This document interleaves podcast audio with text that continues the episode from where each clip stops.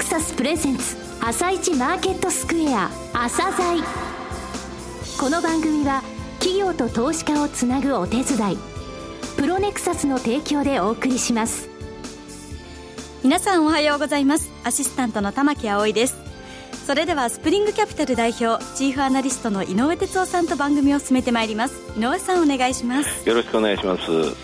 今日も楽しみなゲストをお招きしています今日ご紹介するのは証券コード3472大江戸温泉リート投資法人です。はい、えー、大江戸温泉リートさんですね、はい。えー、昨年8月末に上場されて大きな話題となったんですが、ホテルリートとちょっと違うんですよ、はい、その部分をお聞きください、はい、はい、楽しみにしております。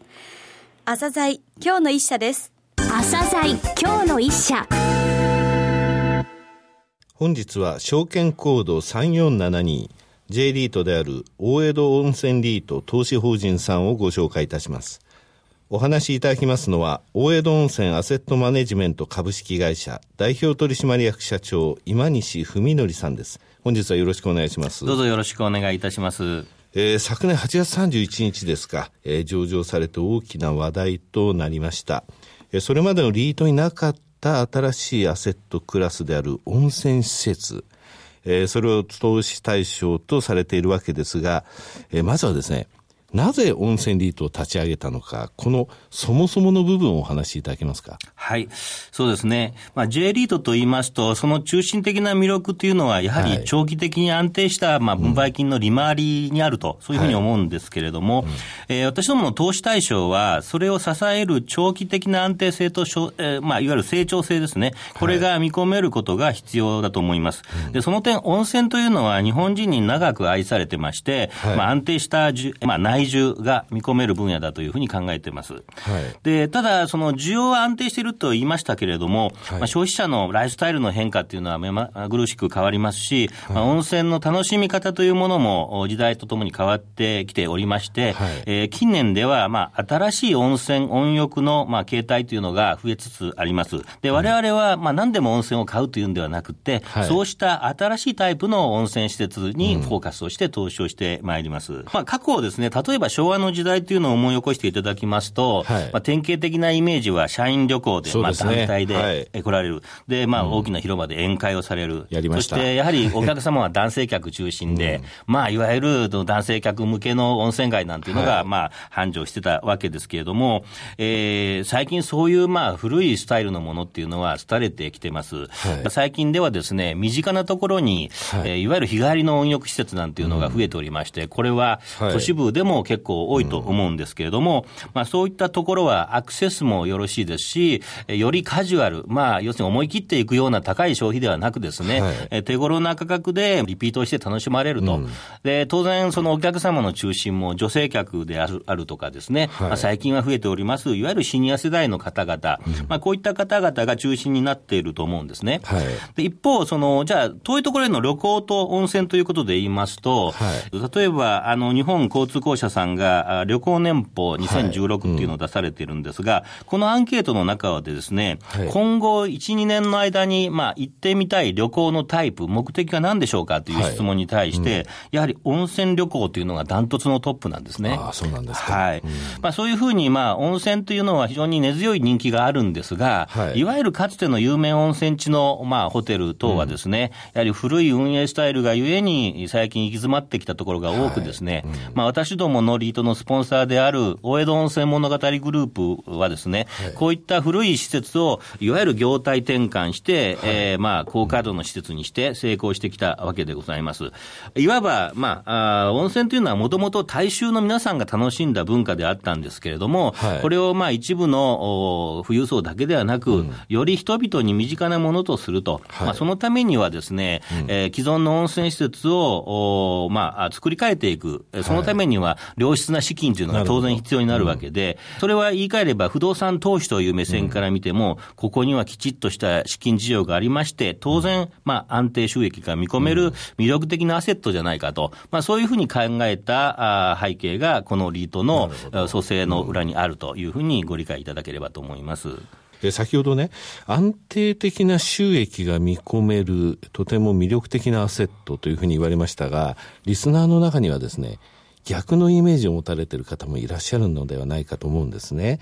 えー、そうではないという部分、またそうではないための仕掛け、えー、どういうことが行われているかってお話しいただけますか？はい。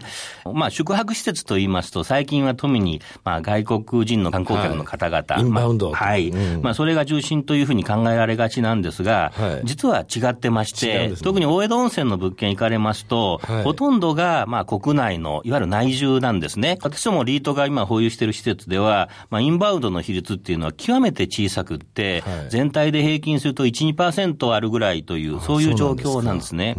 日本のよく皆さんご存知の人口ピラミッドを見ていただくと、二、はい、つの大きなボリュームゾーンがございます。一、はい、つは、まあ、いわゆる戦後の段階世代と言われる60代、70代の方々、はい、それとその段階、えー、ジュニアと言われる40代前後の方々ですけども、はいうん、この、いわゆるシニア層と40代前後のファミリー層、この二つの層をがっちり捕まえて、リピート客としてご利用いただいているというのが強みなんですね。うん、えー、ですから、まあ、98、7、8%っていうのが、まあ、内需で、えー、構成されるという、まあ、ここを一つ取っても非常に安定したマーケットじゃないかなというふうに思っております高齢層とファミリー層ですよね、これ。そうですね。その40歳前後っていうのは、お子さんを連れて家族で行くと。ね、はい。これあの、バッティングとかしないんですか？え、あの、基本的に、えー、いわゆるシニア層、高齢層の方々っていうのは、はい、まあ一般的に平日にお時間豊富にございますから。リタイアしてるってことですね。はい、ウィークデーはシニア層、まあ簡単に言いますと。はい、そして土日ですとか、まあ夏休み、春休みなどのハイシーズンになりますと、ファミリー層。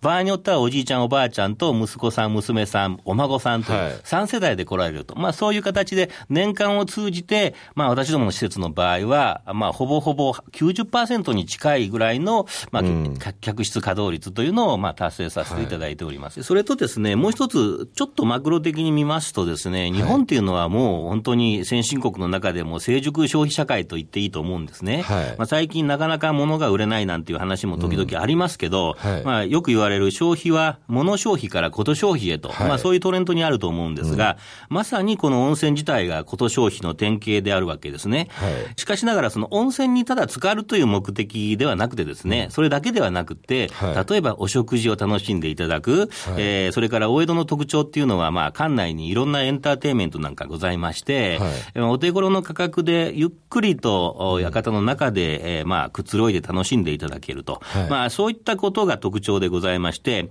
そういった、まあ、何度もリピートしたくなるような魅力を付加するというところをですね、はい、まあ、私ども勝手ながら、スポンサーのビジネスモデルを大江戸モデルというふうに、はい、名付けております。うん。はい、この、そういった顧客目線のサービスっていうのを、まあ、お手頃価格で提供できるビジネスモデルということになるんですけれども、はい、えー、そこまで申しますと、例えば他のホテルリートさんですとですね、うん、当然これはの宿泊の需要っていうのがベースになりますので、はい、それには、まあ、観光需要もありますけど、例えば、ビジネス需要というのがありますが、私どもの温泉施設の場合は、これが宿泊施設でありましても、いわゆる宿泊自体が一番の目的ではなくですね、あくまで温泉であり、食事であり、エンタメであるということですから、はいうん、ちょっとこう、質の違う、えー、まあ、需要だということが言えようかと思いますので、はい、えー、まあ、その辺のところですね、私どもの寄って立つマーケットというのは、ちょっとホテルとも違うというふうに申し上げてもいいのかなというふうに思います。ホテルリートとの違いってそういった部分はやっぱりありますよね。そうですね。はい。現在のですね、ポートフォリオについてご紹介いただけますか？はい。はい、そうですね。現在、宿泊施設を9物件入れております。はい。えー、すべて現状では、大江戸温泉物語グループがテナントになっておりまして、はい、一番大きな物件は、実は四国の香川県にあります、レオマリゾートという、はい、はい、これはまあ、あの、敷地内にテーマパークも併設しておりまして、うんはい、まあ、豊かな自然に囲まれた、ただもちろん温泉が中心の施設でございまして、はい、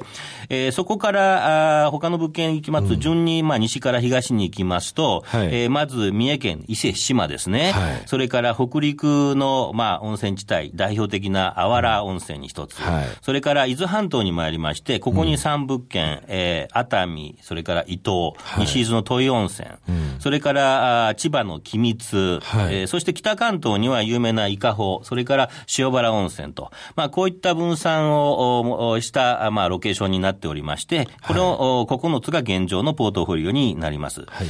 この、まあ、それぞれの物件ですね、まあ、バラバラに持っているようですが、実は立地にはこだわりがありましてですね、うん、はい、えー、それぞれの立地はいずれも、いわゆる大都市圏から、容易にリピートができる、まあ、時間距離、まあ、例えばバス、車で2時間とか2時間半、うん、まあ、こういったところにすべてありまして、はい、えー、都市部から多くの直行バスをですね、うん、運用しているんですね。はい、えー、例えば、レオマリゾートも、立地は四国ということですが、はい、毎日大阪とか神戸から、まあ、瀬戸大橋渡ってバスは運行しておりまして、うん、えー、この場合、往復お一人様1000円という価格で、往復1000円なんですか？そうなんです。で、直行バスに乗っていただきますので、実は四国にありながら大阪県からのお客様が、まあ、過半を占めるケースがあると、うん、そういうふうな物件ですね。で、あの、こういった、まあ、大江戸温泉物語運営の宿泊施設が現状の、まあ、ポートフォリオで、はい、まあ、今後もこれがコアなんですけども、当然、温泉リートを目指しておりますから、はい、えー、宿泊以外の、例えば日帰りの施設等ですね、まあ、様々な温泉温浴施設も今後は、まあ、チャンスがあれば取得したいと考えております。施設がなくてもということですね。ですね。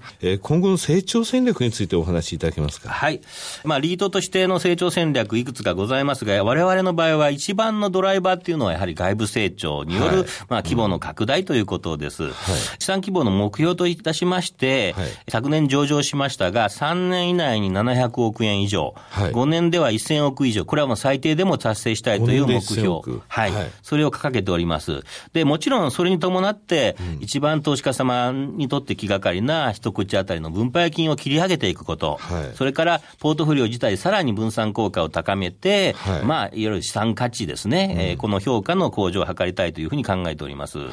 で、じゃあ、そんなあの外部成長が本当にできるのかということなんですが、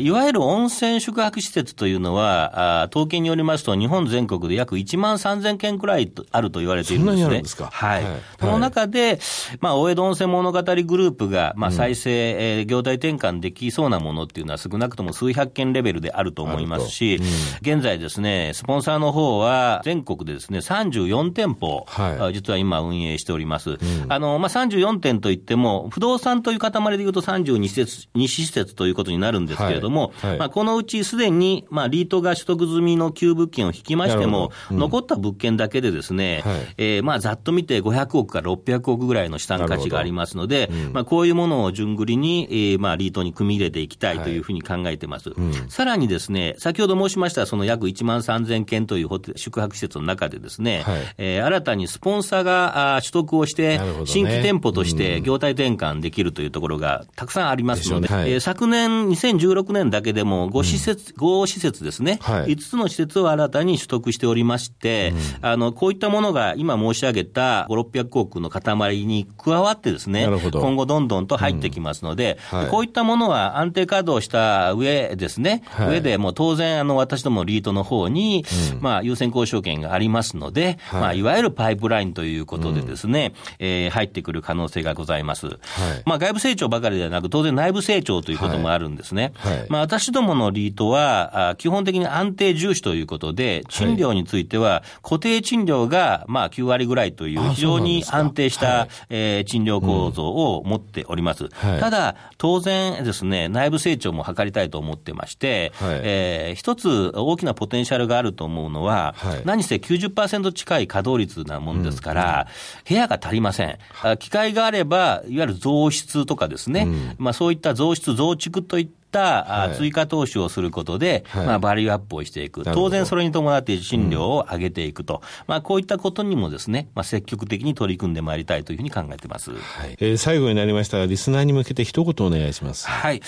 えー、大江戸温泉リートはですね、まあ、温泉というものの魅力の向上というものに貢献したいと思っております。そして、えー、安定と成長が望める、まあ、貴重な消費分野である、まあ、温泉分野からの賃貸収入で、長期間保有いただいて喜んでいただける安定利回り商品を目指します。はい、ぜひですね、えー、実際の施設をですね、ご体験いただいて、はい、えー、まあ、身近にこの温泉リートっていうものの面白さを体感していただけるとありがたいなと思っておりますので、よろしくお願いをいたします。今西さん、本日はどうもありがとうございました。ありがとうございました。今日の一社、大江戸温泉リート投資法人でした。さらに井上さんに大江戸温泉リート投資法人についてお話しいただきます。はい、えー、大江戸モデルって言われてましたけれども、はい、ロングインタビューの方でですね、えー、ここの部分深掘りしてるんですよ。はい、なるほどなっていうことがたくさんありましてね、はい、あの、ここのところあの、独自のエンターテインメントで、それからあの、チェーンオペレーション、という部分が支えてるんですね。はい、それをあのぜひお聞きいただきたいんですが、ホテルリートの違いっていうのはね、えー、はっきりもうあの今日の、えー、放送で分かったと思いますが、はい、まずホテル宿泊だけですよと、はい、で温泉施設の場合はエンターテインメントの部分もありますと、それからこれから今のところ宿泊施設だけですが、はい、いわゆるその宿泊施設のついてない温泉施設、い、わゆる物件について、えー、入れていく可能性があるということですよね。これ固定賃料が中心で9割以上だというので、はい、非常に硬いリートですね。はい。はい、いや、あの、日本にあってアメリカにないリートが唯一、えー、これですからね。はい。い。や私も大江戸温泉は結構利用させていただいてますが、うん、各地回ってみたいなと思いました、はい、稼働率が高いのでいうと、熱海が物件にあるんですけどね、これ昔大広間あったところが、お風呂、お風呂になってるんですよ、温泉で。で、大広間ってこんなに実はこれぶち抜くとこっちが見晴らし良かったのって。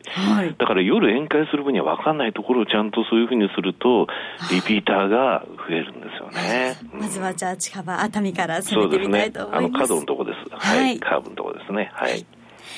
それでは一旦お知らせです。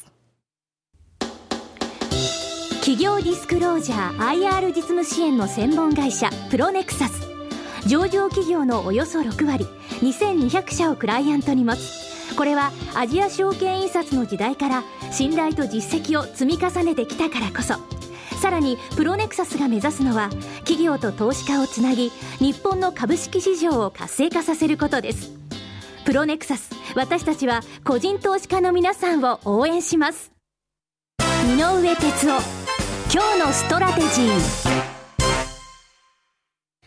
それでは井上さん、後半の解説もよろしくお願いいたします。はい、なんか温泉行きたくなっちゃってね。そうですね。朝っぱらからあれですが、はい、さて、ダウはね、昨日9日ぶりに反発しました。はい、えー、8日続落してたんですけれど、これ2011年の7月から8月初めにかけて、これ震災が終わってね、ようやくあの立ち直り始めてた時に、アメリカのね、えー、財政赤字の上上限の期日とか、はい、あと格下げ食らったんですよね、アメリカの国債が。それで大きく調整したその頃なんですが、はい、昨日のアメリカの戻りって大きかったんですけれども、まだ僕ね、ちょっと自立反発的な要素が強くて、はい、この先もう一回、え下げがあって、それからのリバウンドかなっていうふうには思ってるんで、はい、どちらかというと、このタイミングでね、えプットを売るとか、え先物を買うというよりは、もう少し待った方が、もう一段、一回下げあるかなという感じですね。日本につきましても、これでね、日経平均、昨日、権利、えー、月最終売買、はい、130円の配当がこれで獲得できたわけですが、はい、その落ちた分を埋めるぐらいのね、はい、状況まで上がってきてますけれども、ちょっと追って買うには危険なタイミングかなという気はしま